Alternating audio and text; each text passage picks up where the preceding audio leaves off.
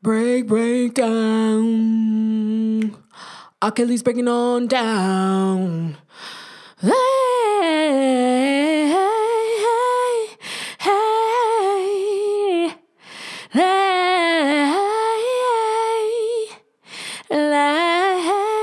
You called Gail today to basically say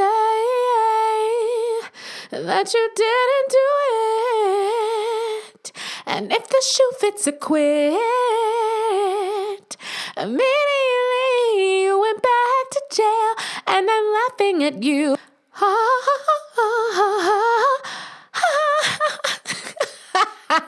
Idiot. Pay your child support, dumbass.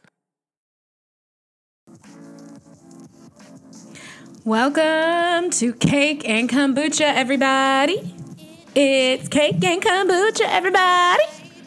I don't know why I did that, and we might never know. This is your host, Kelechi Aza. This is episode 16 of Cake and Kombucha. I think I'm going to keep counting until 50. That's when I will feel satisfied that we can drop the counting. Um, Cake and Kombucha is a place where you were obviously meant to be. If it's your first time, welcome. It's a place where we discuss pop culture, politics, musings, random things, and I hope that you enjoy it as much as I enjoy doing it. Let's get it going. Hey, hey, hey, hey. Yeah, I'm starting with the most important news story of the week, you guys. Um, so this is an Instagram video that that was me putting the microphone down. This is an Instagram video that I actually didn't know it was real until now, circling back. Um, it was from a church that was having some sort of basement church gathering twerking party. Um, so on this Instagram page, shared by the pastor Thaddeus Matthews, and it says, "I bet your church to stick up to have fun." Soulful Sun I don't know what that means. Like I can't help you. I don't have any idea what that means. Soulful Sunday in the gym of Naked Truth Liberation and Empowerment Ministries. Every Sunday from 3 to 6 p.m. So, your reward for going to church is that you get to go drop it low in the late afternoon to early evening, responsibly, until 6 p.m. Some of the comments on this Get it, you fat motherfuckers. That's one of my first favorite comments. Um, someone said, Y'all better keep that same energy when Jesus returns. Why would they not, though? If they're this turned up now, I mean, I can't imagine that they wouldn't. Some people are calling this Sodom and Gomorrah. Someone said, twerking Jesus wept. I I mean, the comments are hilarious. It's got 80,000 views, but the best part was in response to the critics, the cussing pastor Thaddeus Matthews said, Fuck you. This message is for all you hypocristians who live hypocritical and fucked up lives when you have the nerve to judge someone else. I look at many of you who have criticized the young ladies who were dancing in my gymnasium and my church. I look at your pages, you got your ass and titties out.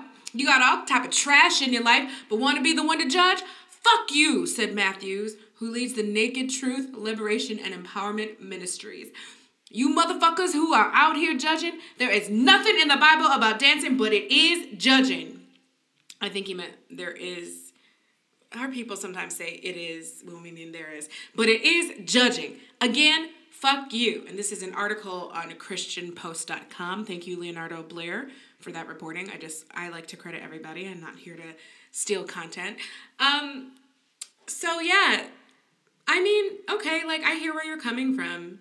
I do. And I feel the same pretty much.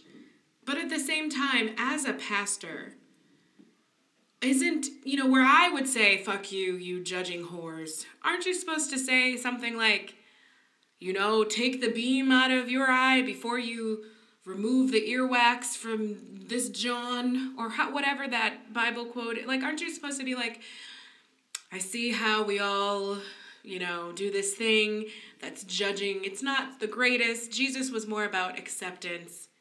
Let's try to turn the other cheek. Another quotes, Psalm, Psalm, quote, quote. Like, I don't know. That to me, that's a lot of pent up anger for a. That's a lot of pent up anger for a minister. I'm just saying, but you know, this by the same token, he was defending his flock. You guys came for his flock, and he was just being a good shepherd. And uh, I'm done. I don't have any more biblical related metaphors. I did go to the website of this Naked Truth Liberation and Empowerment Ministries. He has a birthday blues bash. So he's got a birthday party going on. He's got lots of selfies. He's got lots of very intricately brocaded, glittering um, jackets I see he wears. He's turning 62. Um, he's got items for sale. This is not for sale, items for sale. Ooh, uh, televised advertisements. Visual commercials are $2,000. Read commercials are $1,000. the $10 per pack, the Erector. Now, I don't know what that is. This is a naked liberation shirt. What is the Erect? Also available. I done found my good thing for $10 plus $5 shipping and handling. It tells of how even after being so lonely, you are finally paired with your perfect match. He who finds a wife finds a good thing. Place your order. Okay, and there's a new recording also of standing on the edge about to fall and you caught me. Okay, I'm done. I'm sorry. I'm I can't I can't do this anymore, but I may I may invest in that how I found my I done found my good thing. It sounds like it could be a winner. Okay, I have a really positive story to report before we get into the mire and the muck that is a lot of documentaries, a lot of fallout from documentaries, legal things. There's a lot going on. Um, it is reported that there is a second patient that has been cured of HIV. Um, this is the second time this has happened. Um, the first would be 12 years ago. Uh, a procedure led to long term remission in a patient and they have duplicated it now. I think it was it was a bone marrow transplant. They did a bone marrow transplant on this patient in an effort to cure actually blood cancer that the patient had, and they have found him to be undetectable now, and they're calling it remission cautiously, but pretty much news outlets and even scientific outlets are calling it a cure. So this is amazing. It's it's it's huge to be able to put the word cure out there so we can stop thinking of it as something that we shouldn't be fighting for and working towards finding and something impossible. Like we've seen that it's not impossible and i think if we really use our imaginations we know that technology advances every day and we've had over 30 years now to study this disease. So i think it's very exciting um, I think it's very, very exciting. I hope people still, you know, practice safe sex. I think there's every reason in the world to practice safe sex, and we have something as kind of extreme as a bone marrow transplant as you can already imagine is not something that would be accessible to every person when we have people that aren't even insured in this country. I mean, that's a separate conversation. The issue of how younger generations, um, you know, with PrEP being readily available, people are not taking safe sex as seriously. And I never like to fault gay men and say that this is something specific to gay men. It's something specific to men. Y'all don't like to use condoms. You just don't. You don't like to use them. I there we have we are the bearers. Women are the gatekeepers of condom usage and I from my experience, most men would not use one if you did not mandate it. I mean, I'm a virgin, so who knows what the, I'm just I'm just saying like it's it just seems like from what I've heard. So anyway, this is great news and I think that we only have more good news and breakthroughs to look forward to. Praise God. So Terry Crews, who I love and stand for, I we had a moment. He didn't know but I had a moment where I was I was in love with him. I was ready to risk it all. Then I listened to his memoir about how he had been like a terrible abusive father and husband for like 20 years and almost lost his whole family and got them back and I was like, "You know what? You keep that. You earned it." His wife to his wife, you you earned it. Keep it keep all of that. Reap all these benefits. That's all you, sis. I hope that when I find my person, I can omit the 20 years of misery part. That's what I want. Um, I don't care how big his pecs are and how fast he can make each one bounce individually. I'm just gonna, I just want to stay too blessed to be stressed. But I still respect him a lot for the work that he's done. Not still, like I do respect him for the work that he's done. And I really, he's just a public figure that I really, really enjoy. I love the way he stood up for the Me Too movement. He talked about his own discomfort and and just even bringing any kind of understanding to the concept that men's bodies can be violated as well, and they are in different ways, especially in Hollywood. Um, so, that said, he's gotten him, himself into a little bit of hot water for his comments. He retweeted an interview that he did like four years ago. I guess he was just feeling himself. This is social media. Only because I'm doing these deep dives to share with you guys did I even know that the interview that sparked the tweet that he retweeted and then got in a fight about was from four years ago. But apparently, he was recently talking about the importance of fatherhood. So then he went and talked more about fatherhood um, and or sorry, rather tweeted this old episode of The View that he was on talking about fatherhood. So he gets in a fight with an online crusader who has a very pretty picture, very shiny hair. Don't know her. Don't know her. Never met her. Um, it's she says you can't expect to educate people if you don't listen to others when they try to educate you. So I think this is like they were already they were already in the weeds. He said, "I heard you. You said my purpose as a father is no longer needed. Understood. I've reiterated many times that same-sex couples and single parents can successfully raise a child.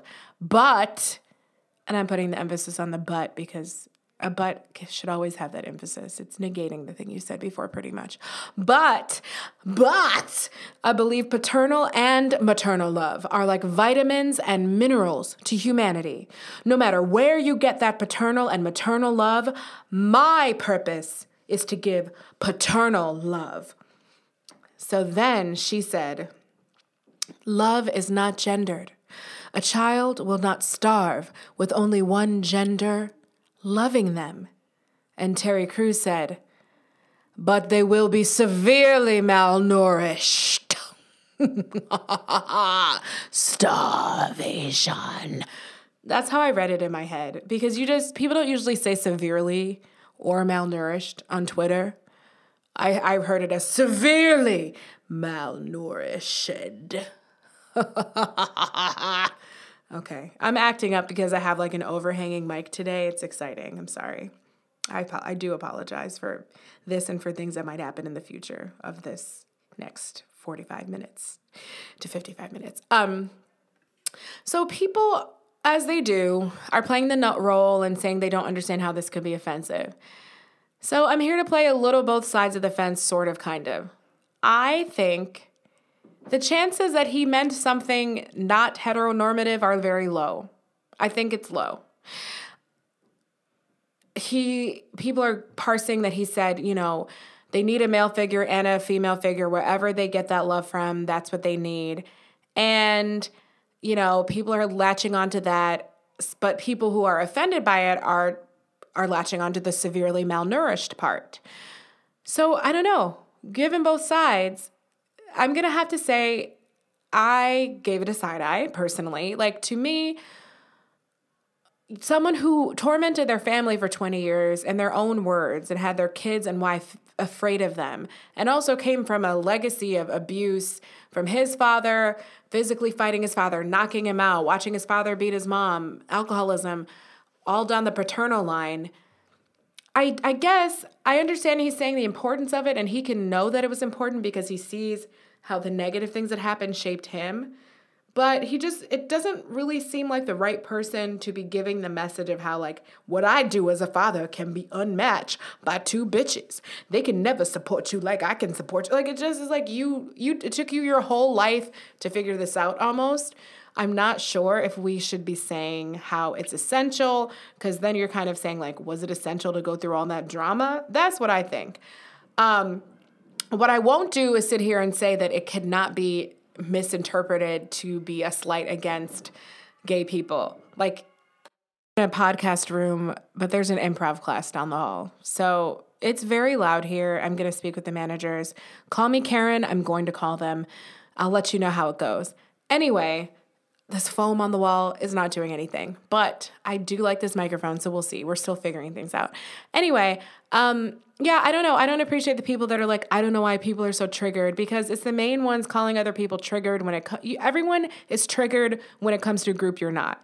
You know, like the gay feminists I mean, sorry, like the black feminists on Twitter that I know are like, you're being um, too sensitive about this. And you just said people need a father and a mother. What's so controversial about that? And I'm like, it is a little controversial to slight single parents and, you know, to really say out here that all you did was need to wake up in the morning and have balls and procreate with a female. And that puts your parenting ahead of a, like, a commune of Amazonian women that wear lilies in their pubic hair and raise their children with to ride on dolphins and like play and sing with the birds like and not fight and everyone has enough to eat and there's no war and I don't know. I don't know that you win that competition between like an all female utopia and just you and your wife just figuring things out because you're heterosexual. I'm not sure.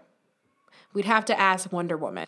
To his credit, he did apologize. He said his his word choice was poor, so he perhaps he was being reactionary with the they will be severely malnourished. But at the same token, you said what you said. You know, you lashed out at the girl with some severe language, but what you meant was their outcome in life, whatever, it will not be as successful as a single parent or two parents of the same gender. And I do think that there should be a distinction made between, you know, two a gay couple who has a gay couple cannot have, when I say gay, I mean two men, two women, they can have a baby by accident. Those babies are some of the most cherished, planned for, prepared for, wanted, coveted babies because their entire existence took care and planning. You can't just knock it out by accident.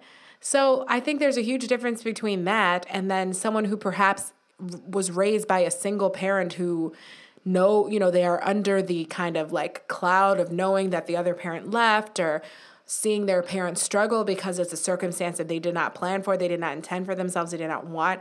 I think that's a little bit different, but I just don't want to get so reductive. I know that there are certain things, you know, I don't know. I had a father, I loved him, and he was my father, and he was an amazing person. I don't know what it's like to have a not amazing father. So, it's kind of hard for me to say what was the father part and what was the him as a human being being an amazing partner to my mom. Like I do have my own ideas about what that looks like and what I want for a partner because I'm heterosexual, but I don't think that my sister who is gay like can apply the things that she saw into what she wants out of a female partner who she's now married to. Do you get what I'm saying? It's kind of like some of these things, I just think we're really going to have receipts. We're going to have to have, I want you to show me the studies that only uh, this gender can teach you this and this sex can teach you this. And how's she going to learn how to throw a ball? Like, I don't know. I, I feel like maybe 20 years from now, we won't be having these same type of reductive conversations. But sure, love is love. So much love. The more a child is loved, the better. I mean, it takes a village, really. That's what I actually think. It takes a village.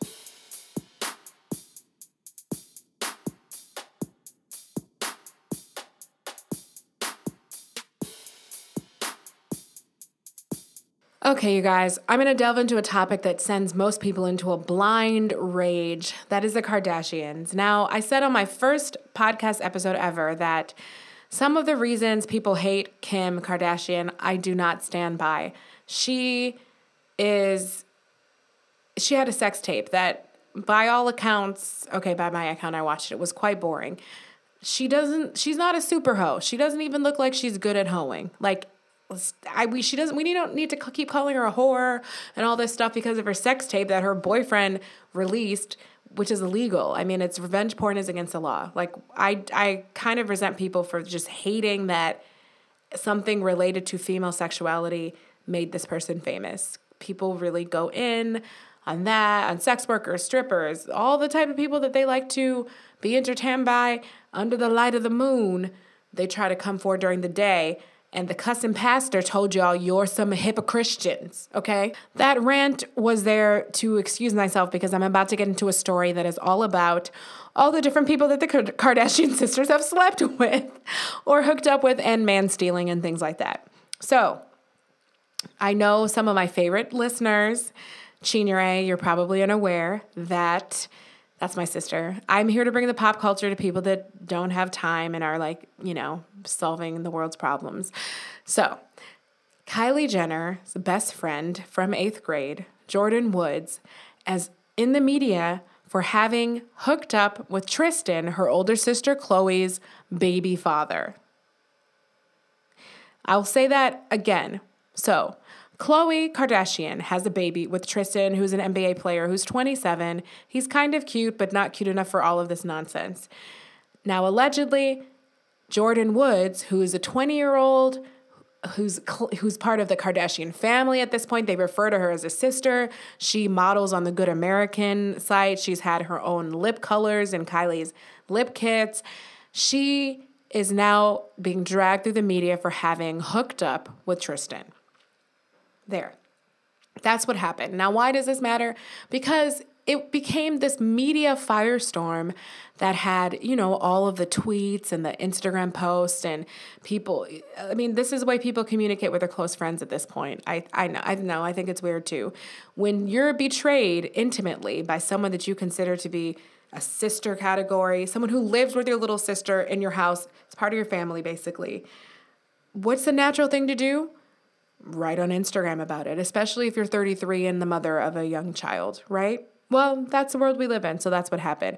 So this girl Jordyn was total I didn't know who she was, but apparently she'd already had like a couple million Instagram followers just from proximity to Kardashians. So she was completely dragged through the media, but then we find out that who are the famous family members that are going to come to her rescue?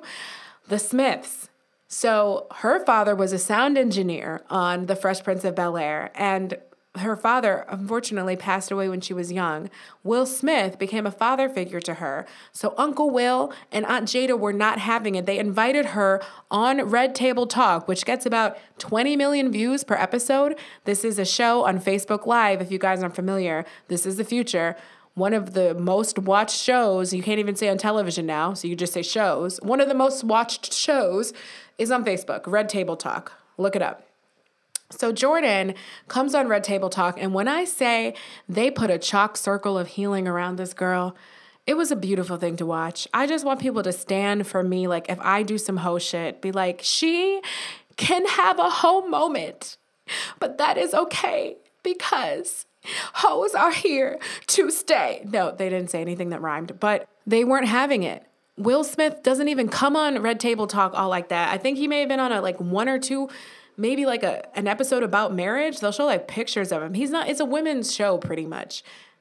Uh, do I want to say that? I mean, it's women led, women driven. I would say, and so he had a video like first of all they did a montage of baby pictures of jordyn they said look we've known this girl since she was born don't try us pictures of her sitting on his lap pictures of her growing up with jaden then he came on there and said, Look, we all make mistakes, but this will not break you. We won't let it. I said, Come on, Uncle Will. Come on, Uncle Will.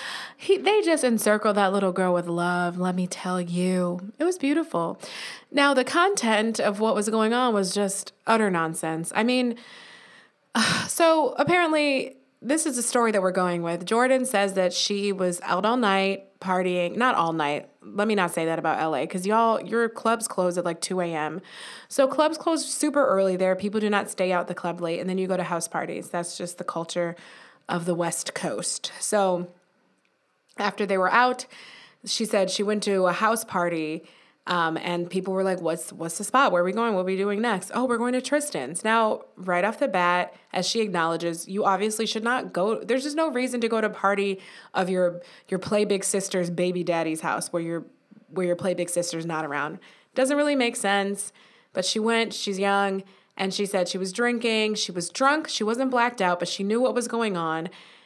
People were saying that Oh, after the party that she had given Tristan a lap dance, that she was just sitting on the chair next to his and she put her legs over his legs. That's all that happened. And so then at like seven in the morning, she was like, oh my gosh, my carriage has become a pumpkin. I've got to go. And walks to the door, and Tristan walks her out and kisses her on the lips. Now, when I tell you I was, I don't even know the, I don't know if I've ever had the type of kiss she was describing. She said it wasn't with tongue, it wasn't making out, but it wasn't on the, it wasn't a peck. So it was a firmly lips pressed kiss with like, mm, mm, I'm doing it on my hand. I don't, I don't know. I, it's not in my repertoire. Let me say that. So that's where we leave the story. Now she did say she she said I did not I personally know that I did not break up their family, but I'm sure that what happened might have made it more difficult for Khloe to go back with him. And she did refer to him as her ex. And that was kind of, people are calling that a Freudian slip because it was like before they officially broke up. So it kind of implies that they were already not together. So the the fun part of this is people have had it. They're done with the Kardashians. They don't like them for a number of reasons. And some of the reasons I think are sexist, racist, whatever. Like, yes, do they appropriate black culture? Yes, but do people also like hate them because they date black men? Yes. I've, there's lots of racist conversations about, oh, like they just like big dick and da da. So it's complicated. It's very complicated. However, I can say that the black female community is not having it. They're done. They're staging a revolt. It's it's kind of been fun to watch. They just were like, we're not gonna let you guys destroy this 20 year old's reputation. Alleging as a 33 year old woman that a 20 year old broke up your home is nonsense. It just sounds bad. Like it just sounds bad. And Furthermore, the Kardashians are famous for doing this to everyone else, which I didn't really realize the extent because I just obviously I pay attention. I'm never going to be one of those people to say I'm above pop culture, but I was not keeping track of this very closely, but they've done this all the time. Kylie Jenner, who's Jordyn's best friend, took Blac Chyna, or she took Tyga from Blac Chyna, which is why Blac Chyna started dating their brother and then got pregnant as revenge. They, Khloe Kardashian has taken like two of Trina's men. And then, I mean, there's, uh, who else? Who's the other person? Tristan is that his name? Not Tristan. Sorry. Um, I don't know his name. Her current man. Kylie's current man was with another like cute black girl that she took him from. And when I say took, I don't mean I'm usually of the philosophy that you can't take someone's man, but what I mean is literally they are friends with these people in some cases like best friends like i'm appearing on the keeping up with the kardashian show as your like best friend du jour and then they found out like trina said i found out on instagram that my man was with Khloe. That's awkward. Like you expect someone to come home and you find out on a blog that they're in a new relationship. You're just like waiting for bedtime, like, hey, oh, oh. Like that's hurtful. So some really shady, untoward stuff has gone down. And it's just ridiculous to be playing the victim to such an extent. Furthermore, no one had said anything. No one in the family had addressed the actual father who's out here doing all this mess. He already cheated on Khloe while she was pregnant, which, but he also cheated with her while his other baby mama was pregnant. Which, while we're on the topic, all of these girls love to date people with seven, eight, nine, 10, 11 children. I don't get it. If you're in your early 20s, you, you can date people who have no you know, very little baggage. Like you are free. The world is your oyster. But I guess if you like rappers, that's what you're signing up for. But to to wrap up about the Jordyn drama, she was a very convincing witness. Not in terms of the details of her story. Obviously, the truth is somewhere in between. Whatever. But she seemed sympathetic. She was very sorry. She was crying. She was embarrassed. And she said that her her mom can't even leave the house. Her brother can't even leave the house. And I'm like, dang, you are an Instagram thought who's and your mother now is like even recognizable to the press like that is that says something about where we are celebrity has really changed but you know, you felt sorry for her when you watched it. And the tides have turned. She has an eyelash collection with Eylure that is completely selling out. People are online like, I don't even wear eyelashes, and I went and bought some to support her.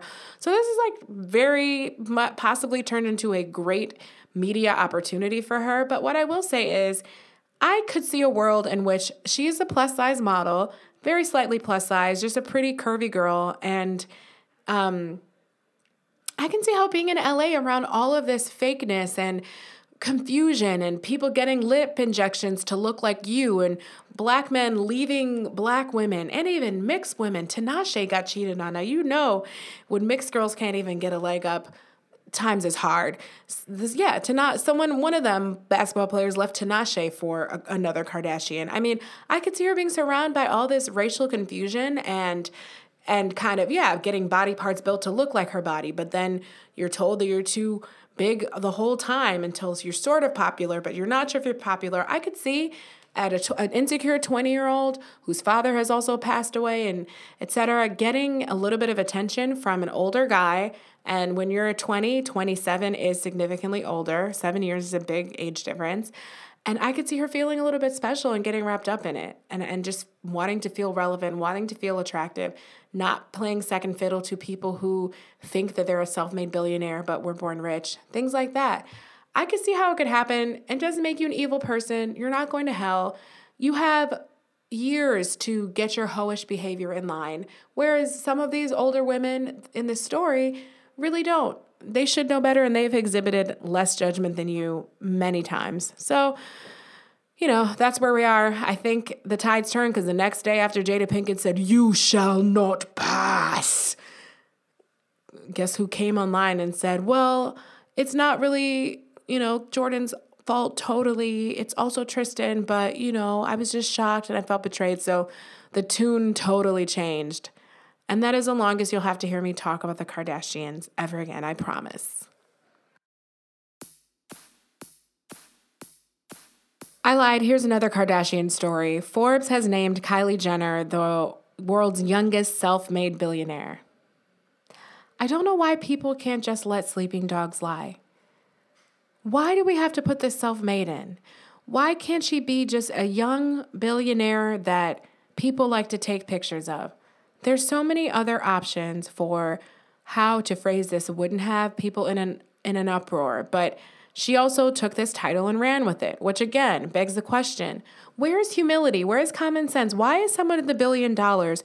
Do you also need to be congratulated about having a billion dollars? Why can't you just? Your company had $360 million in sales last year. That's impressive. Who knew so many people needed someone to tell us how to match a lip color and a lip liner together? I don't. But that could stand on its own and yet you have to go add more things. This is what i rant about every week it seems now. Like the whole putting rich people on a pedestal and imbuing their wealth with some sort of importance and and some sort of like virtue that it doesn't have. Like okay you're hardworking you blah i don't care. You're not self-made because you started out with like $250000 it's just annoying. And and the fact that we have people that would give her this title that she would accept this title, that she would sit here and argue with us about this title, means it translates into politics, into the way that we cannot talk about wealth and income inequality in this country. It's a sort of mental confusion that we would allow this terminology to happen. So I just want to put it out there and say that it seems like it's just nonsense and innocence, but it's really not. It speaks to so much more about our country that this is what's important to us. This is what we value. But not only do we put money on a pedestal, we still have a weird relationship with it where we kind of like hate it and don't trust it because otherwise you could just say, "Hey, this is a rich bitch." You could just be why you why why can't it just be that? Instead it has to be well she got it this way because she did this. And look how much this college student paid off her her student loans in 2 days. Well my grandmother gave me a house and then I sold it. Do you remember that article that was like basically it was supposed to be practical tips for how like this student was like better at budgeting than everyone else. And then she was like, Well, my dad had eight rental properties, so I'd live in a different Airbnb condo every week and charge the hobos downstairs. And that it was just like, okay, you had like a complete setup to earn this money back. It applied to literally no one. So I would just like less tone deaf reporting and articles about wealth for 2019. Can I have that, Santa Claus?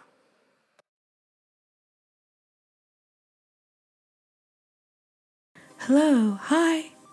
It's me again, Marianne Williamson. Hello? Is this thing on? I don't usually use microphones. I just stand outside in the forest during my menstrual cycle and scream out into the void. Ah! Ah!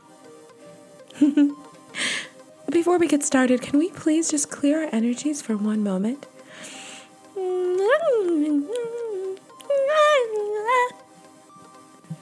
So, as I was saying, I've come to talk to you about the most important issue of this upcoming presidential race, and that is reparations. Our black brothers and sisters toiled in the soil that built this great nation. The blues singing and the cries and the deep soul and the gospel moan is proof that their jubilant jubilant joy for life is what supports our nation's lifeblood.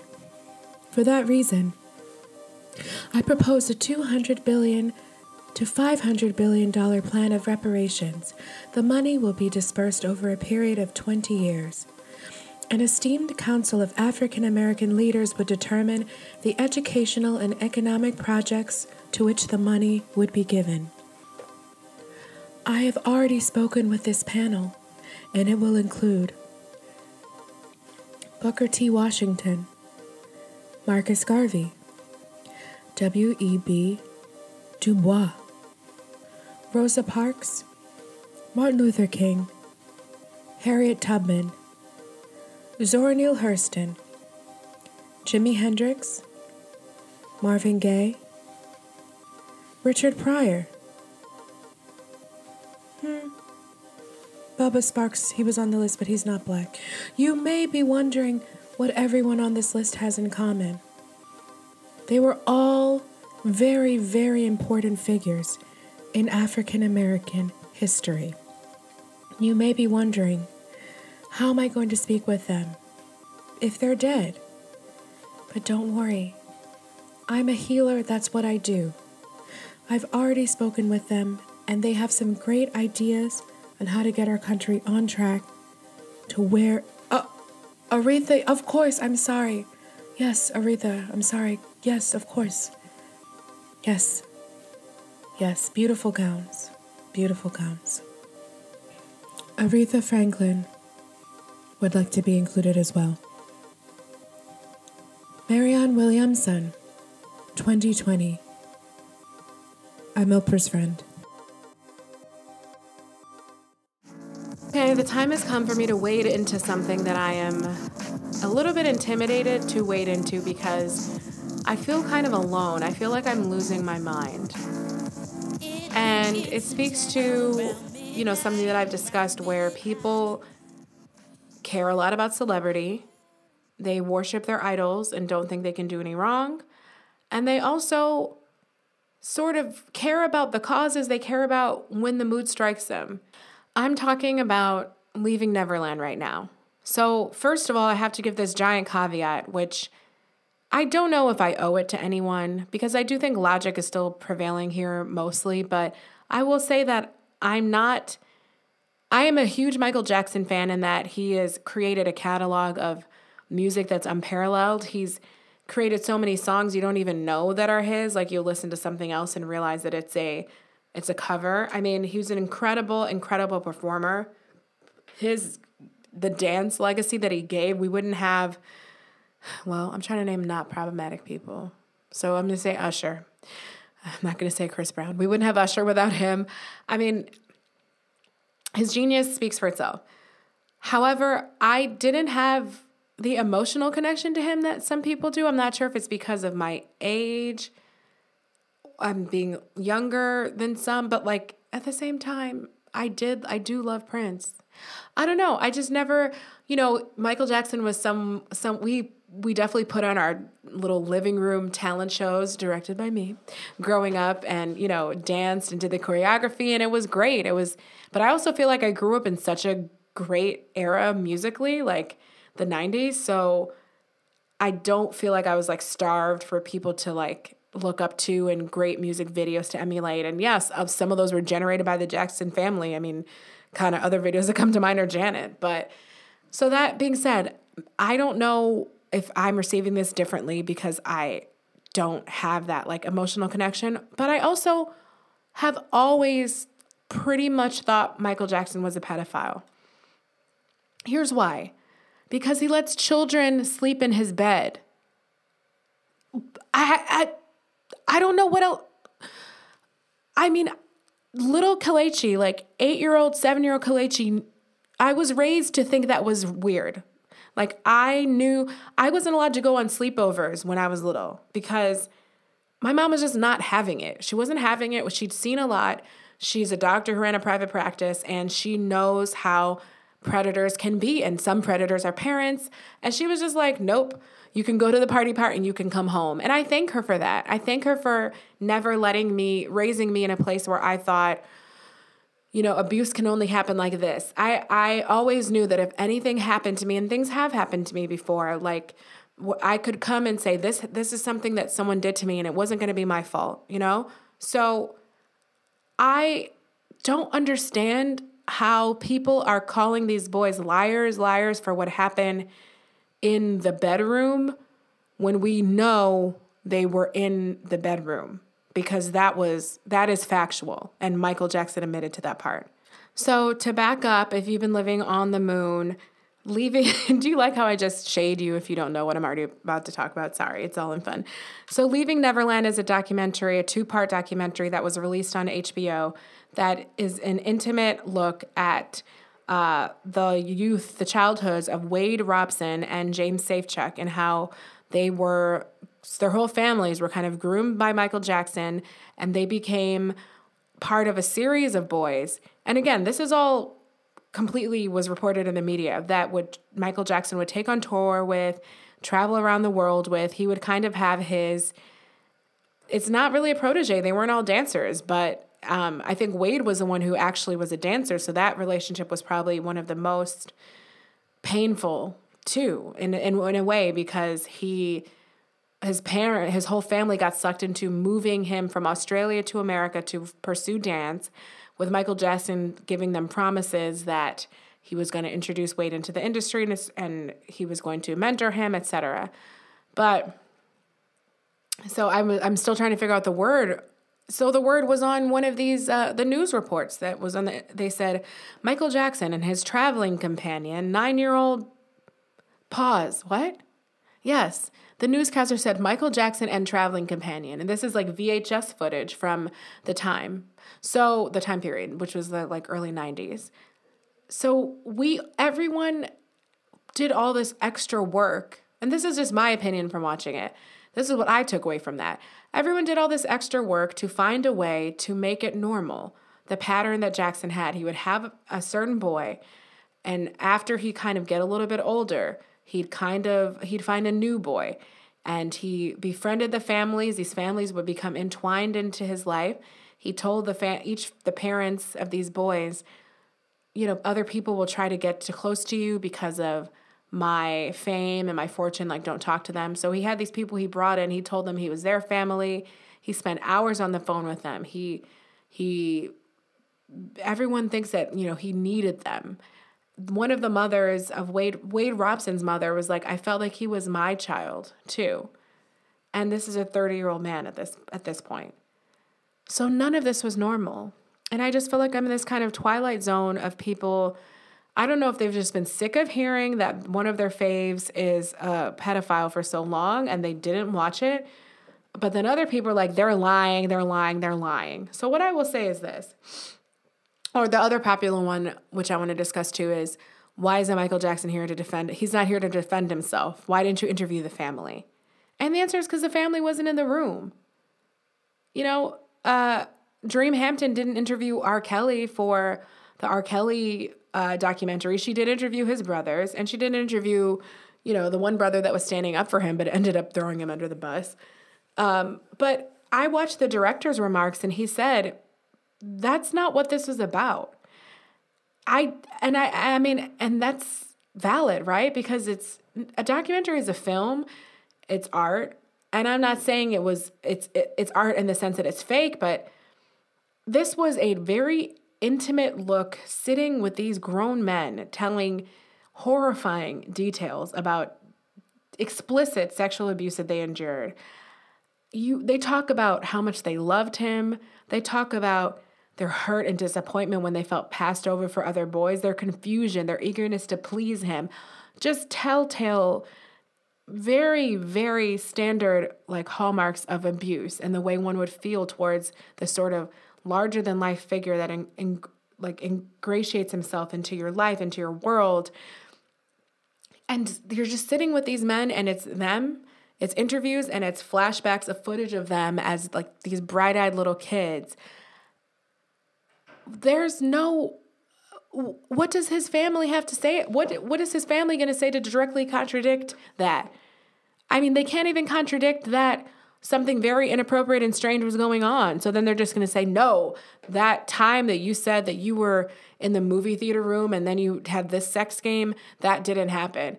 You don't, they don't know that. So it's i just i don't know. I don't really find that to be a relevant argument that he needs to defend himself and he he did defend himself in court and as people keep bringing up he was acquitted. Um, but in the documentary the two men addressed that they were called and they and begged and pleaded to protect him. Um, they were not the ones that had brought up the abuse charges against him. Other boys had and they said that um, michael jackson called them and begged them to testify on his behalf in court and they did. And wade robson who, by the way, I knew, you know, as a teenager, he was famous. He was the choreographer for Britney Spears NSYNC. He had all these dance videos that were popular. He really like he was famous. Um, so Wade Robson just said, I had to lie and I don't feel bad about it. I perjured in court. That's what I did. That's what happened. And I don't feel bad about it. None of this is is hard to believe. You know, they said they didn't want to lie. They still cared about this person. They didn't want him to go to jail. I don't know. It was a rough ride. The pain on the pain on Safechuck's face was just so palpable. I I'm not as good an actor as that. If he I don't know where they're just giving out Oscar shit and Oscar performances out, but he can have one. If he's lying, he can have it. And I just have to say, I don't know if I. oh, excuse me. I don't know if I have such a different vantage point again because I do not have this emotional. My world will not be rocked if someone that I know already slept with little boys in bed that were not his kin. If you tell me that he, something else happened too, that seems logical, not shocking. But I just I don't know if it's because I already think that that I'm able to like see something differently when I watch it, but I just I just want to know what people are thinking when they what they see when they look and see think, oh yeah, lies, yeah, that's that's how that's how I was when I you know when I broke the vase and I put it back together and returned it to Amazon. Just it's just Tuesday. Like it's it was I don't know, it was really really moving. Um so again, you know, where the truth lies, I guess we'll never know. But I am just interested in how people feel comfortable vehemently denying that this is true. And again, it's with the conspiracy theories. So then Oprah had an after a special afterwards where she talks about um, she she interviewed them and I didn't get to watch that part yet, but I do know that she has been like abandoned, disowned by the community for this why didn't you do this to Weinstein? Why didn't you do this? Why didn't you do that? It's whataboutism is rampant. There's so many answers to that. It could be, or why didn't you interview R. Kelly? I mean, A, could be because she didn't want to. I mean, we always forget the fact that people can do what they want when we're when we're demanding these things. Did you interview R. Kelly? Like a powerful person that has some resources that you don't or a platform you don't doesn't always have to do exactly what you do in your head what you would do in your head. Maybe she wanted to be on her pineapple farm in Hawaii. Maybe she doesn't like R. Kelly because he almost tried to eat Gayle. We'll get to that. There's there's options, but maybe she didn't want to. That's one of them. You know, maybe she didn't want to take shine away from Dream Dream Hampton, who's a thinker and producer that's having her moment right now. So maybe she's like, I'm not gonna take away from another black woman's documentary right now by putting Oprah all over it. I don't know. I really don't know. Or maybe it's not her interest. I do not know. All I know is she she wanted to interview these people.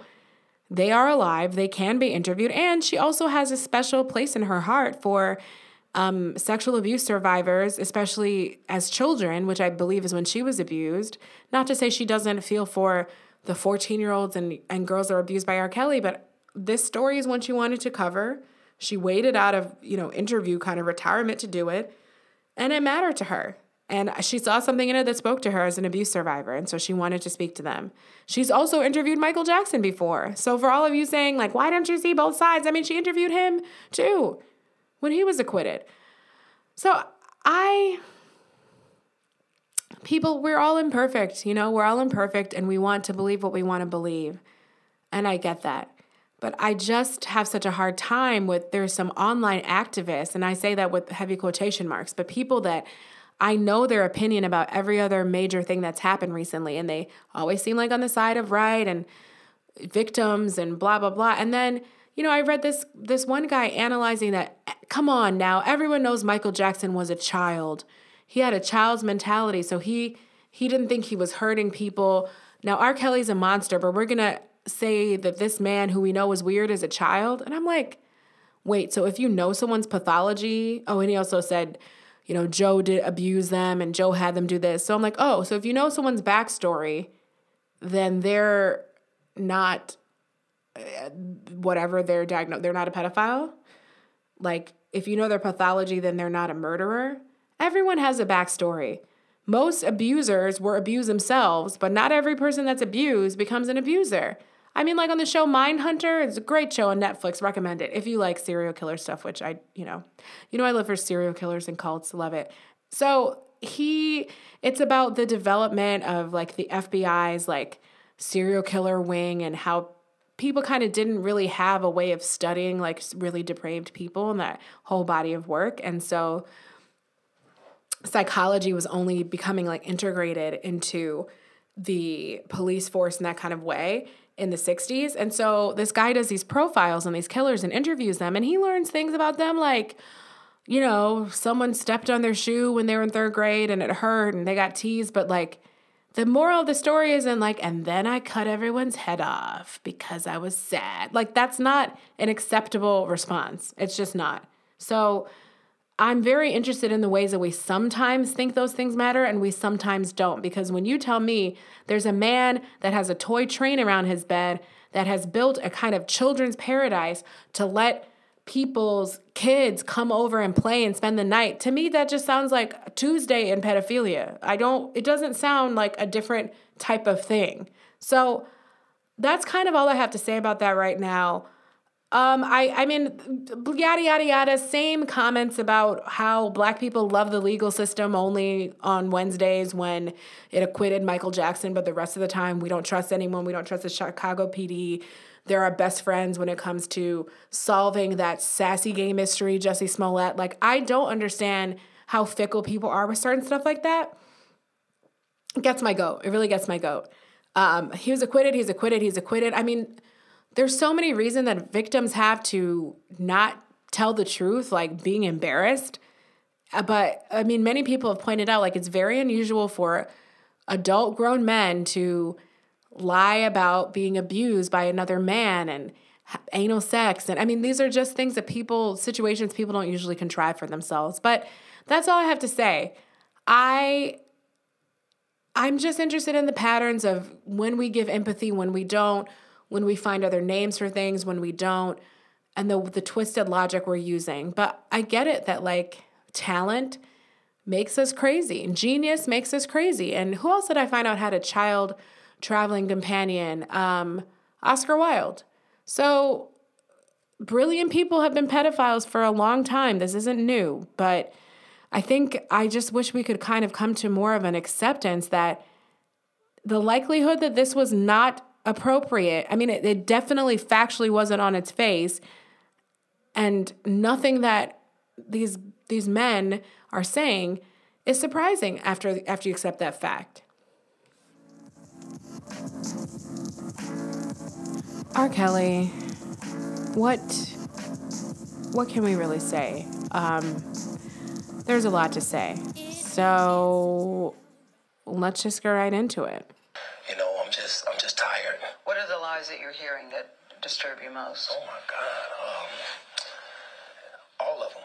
Um, got little girls trapped in the basement. Helicopters over my house. I have a harem. Uh, what you call it? Um, a cult. I don't even really know what a cult is, but I, I know I don't have one. You know. Now, you know me, I always like to bring some levity to situations that are not funny. So I'm just going to say, you might, dummy. If you don't know what it is, you might have one. You don't know what it is. Don't try to be cute sitting up there with your illiteracy. This this interview with Gayle, man. R. Kelly had an interview with Gayle. He went completely ballistic. It was like the rage equivalent of Tom Cruise dump, jumping on Oprah's couch. Um, he just sounded like a big, angry, disgruntled, crying baby that could not believe that his chickens were finally coming home to roost, much like Brett Kavanaugh. He said, um, everybody, everybody says something bad about me. No one says something good.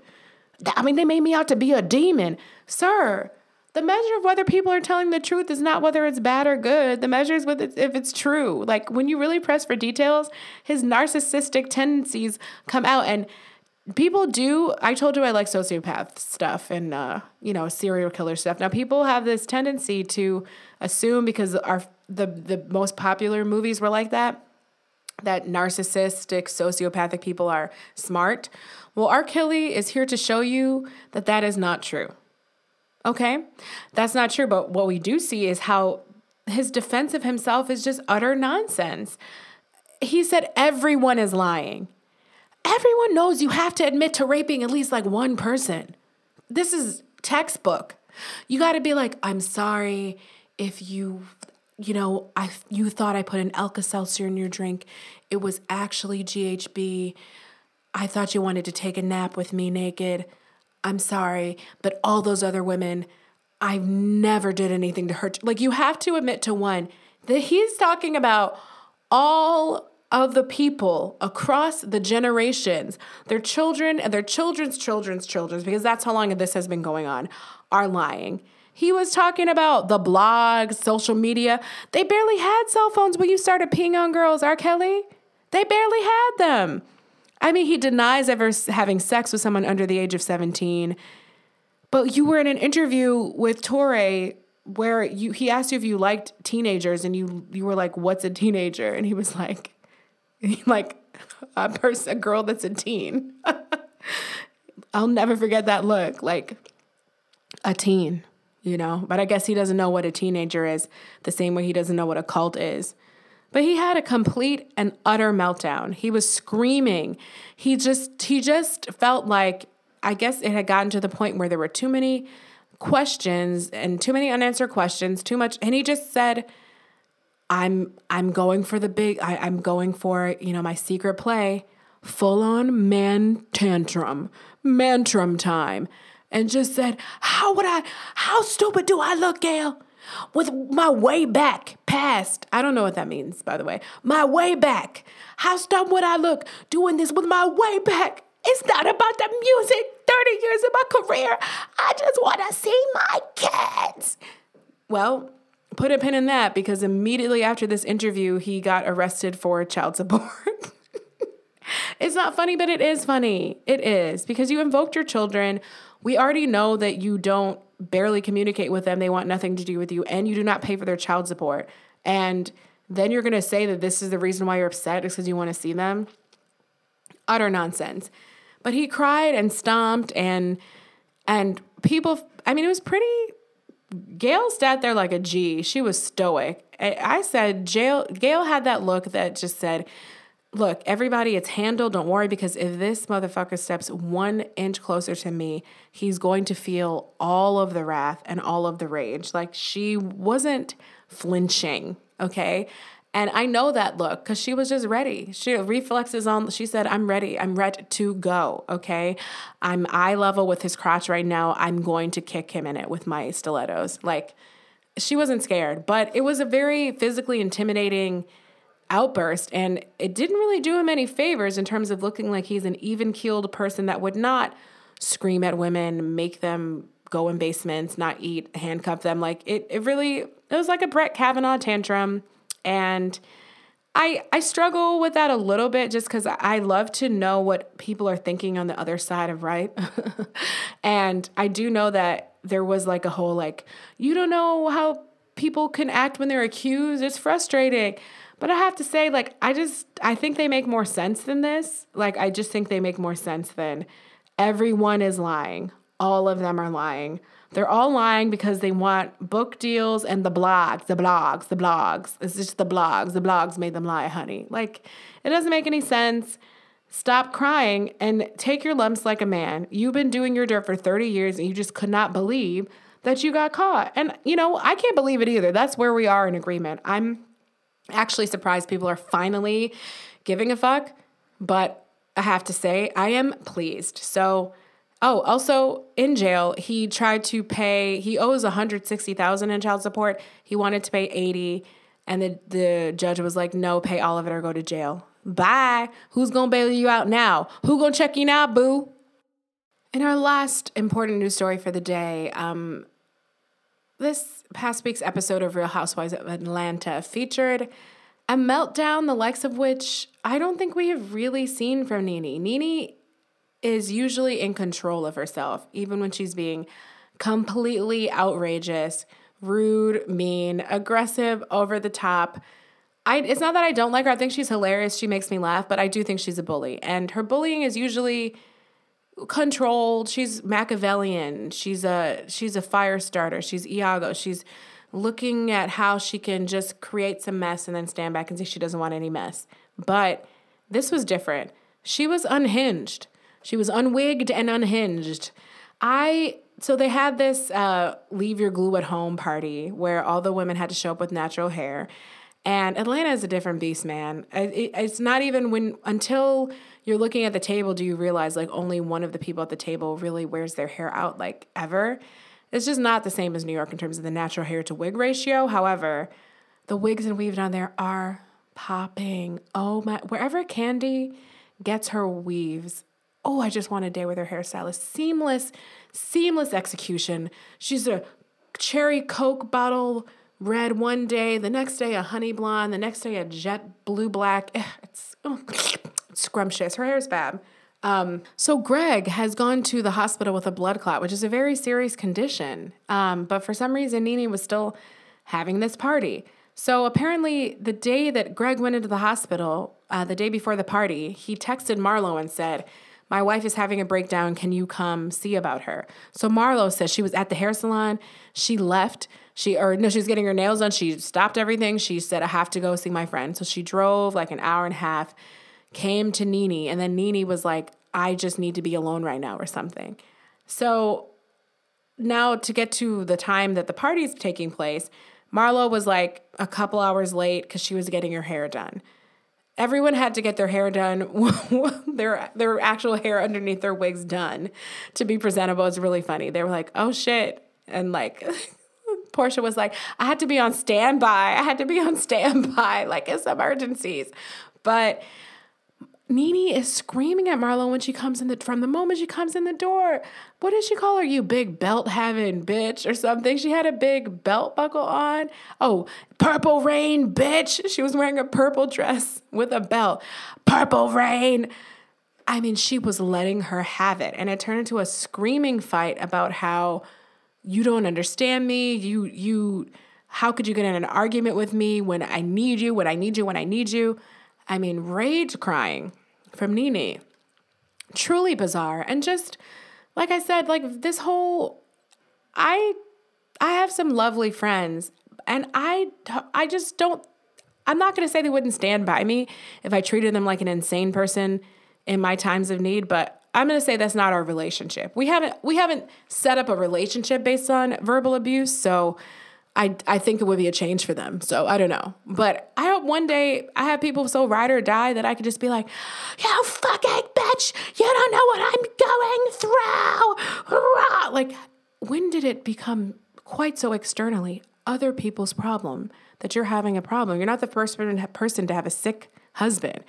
You're not the first person to lose somebody, even. I mean, thank God Gregg is still here and he's still fighting, but she internalizes all this like it's her fight. And the way she talks about him is a little concerning. Now, I don't know what goes on. Maybe Gregg seems really chill and laid back in front of the camera and behind he's not, but she says, she's been complaining a lot about how hard being a caretaker is, which we I know that, but just the way Gregg talks to her, and he's so cranky, he has such an attitude. And I was like, well, he does have cancer. So I feel like that might put me in a bad mood.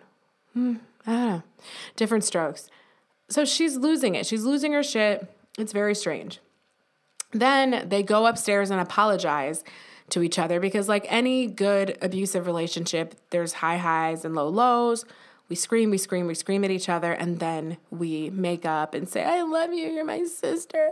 Don't ever do that again. So the other girls drunkenly find out that Nene's upstairs in her boudoir with uh, Marlo holding each other and comforting each other. And then Kandi says, Well, I want to see this closet. What's this closet you've been bragging about? You always talk about your closet, your closet.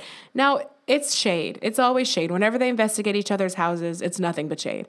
So Yes, we know that. So she says she wants to go in the closet. And Nene's like, don't go in there, don't go in there. But she kind of says it in like a, you know, you don't know she's joking or not, but looking at what happened afterwards, it, you see was that kind of like wounded animal, like, you don't know if I'm playing with you or not. Like I'm a cat and like you think it's all games, but now I'm gonna like scratch you in the eye. She, I couldn't tell she was like really serious. Yes, she's saying no. I'm not trying to say like no doesn't mean no, but you know what I mean. Like it seemed like she was kidding. She's like, oh, my closet is a mess. My closet is a mess. Then Porsha follows her in there. Then a cameraman starts to follow her in there. She, Nene, leaps up and yanks this cameraman back so hard that she rips his t shirt.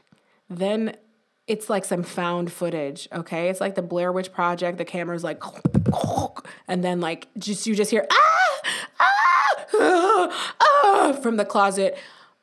Porsha, she's pregnant. So somehow we know that she like attacks Porsha. and of course that's a part that's to be continued. it was a lot. Then Shamari's 90 pound behind.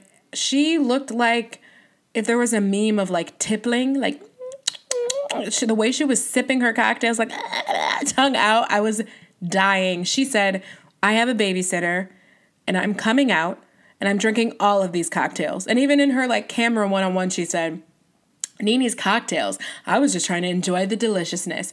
She is completely wasted. She says she's from Wakanda. She starts trying to suck on homegirl's nipple, Eva Pigford. And can we just clap it up for a minute for someone who is really has a whole career from a reality show. Because wasn't that some other girl tried to come at Tyra and say that nothing happens because of Top Model? The only reason I know who Eva Pigford is is now going on what like 15 years ago. Um, but anyway, she was trying to. She was like, "I'm going home with Eva." She grabbed that other girl who's not, who doesn't have a peach but I don't know what she's really loud. She grabbed her vagina. It was crazy. And the thing is, she's not joking. Like she does date women. Like Kandi was like, when the ladies start drinking, it gets real lesbian up in here. No, it doesn't get lesbian, it gets bisexual. Shamari already told you what it is.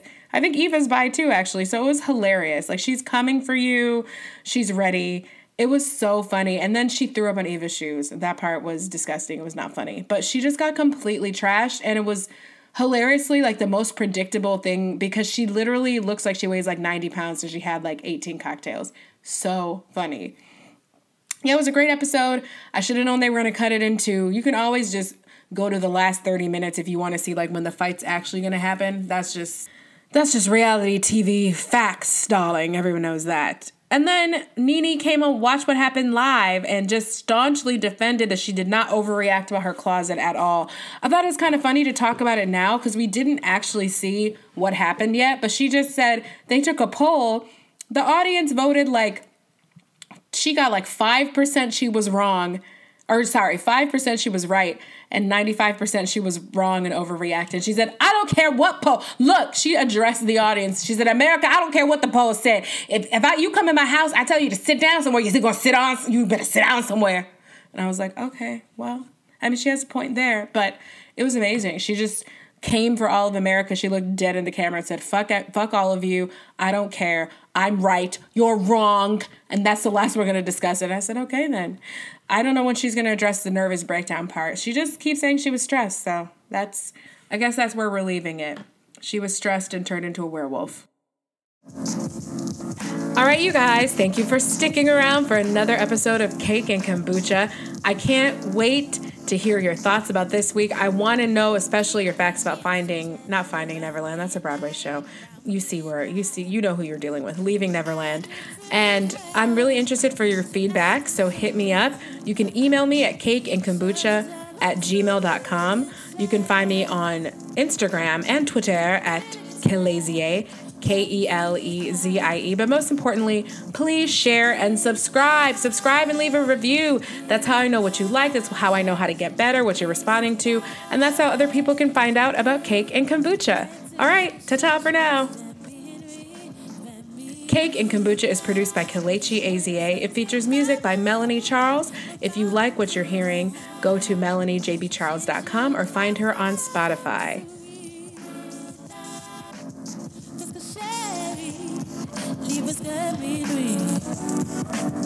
When some it's. Doesn't mean that I love.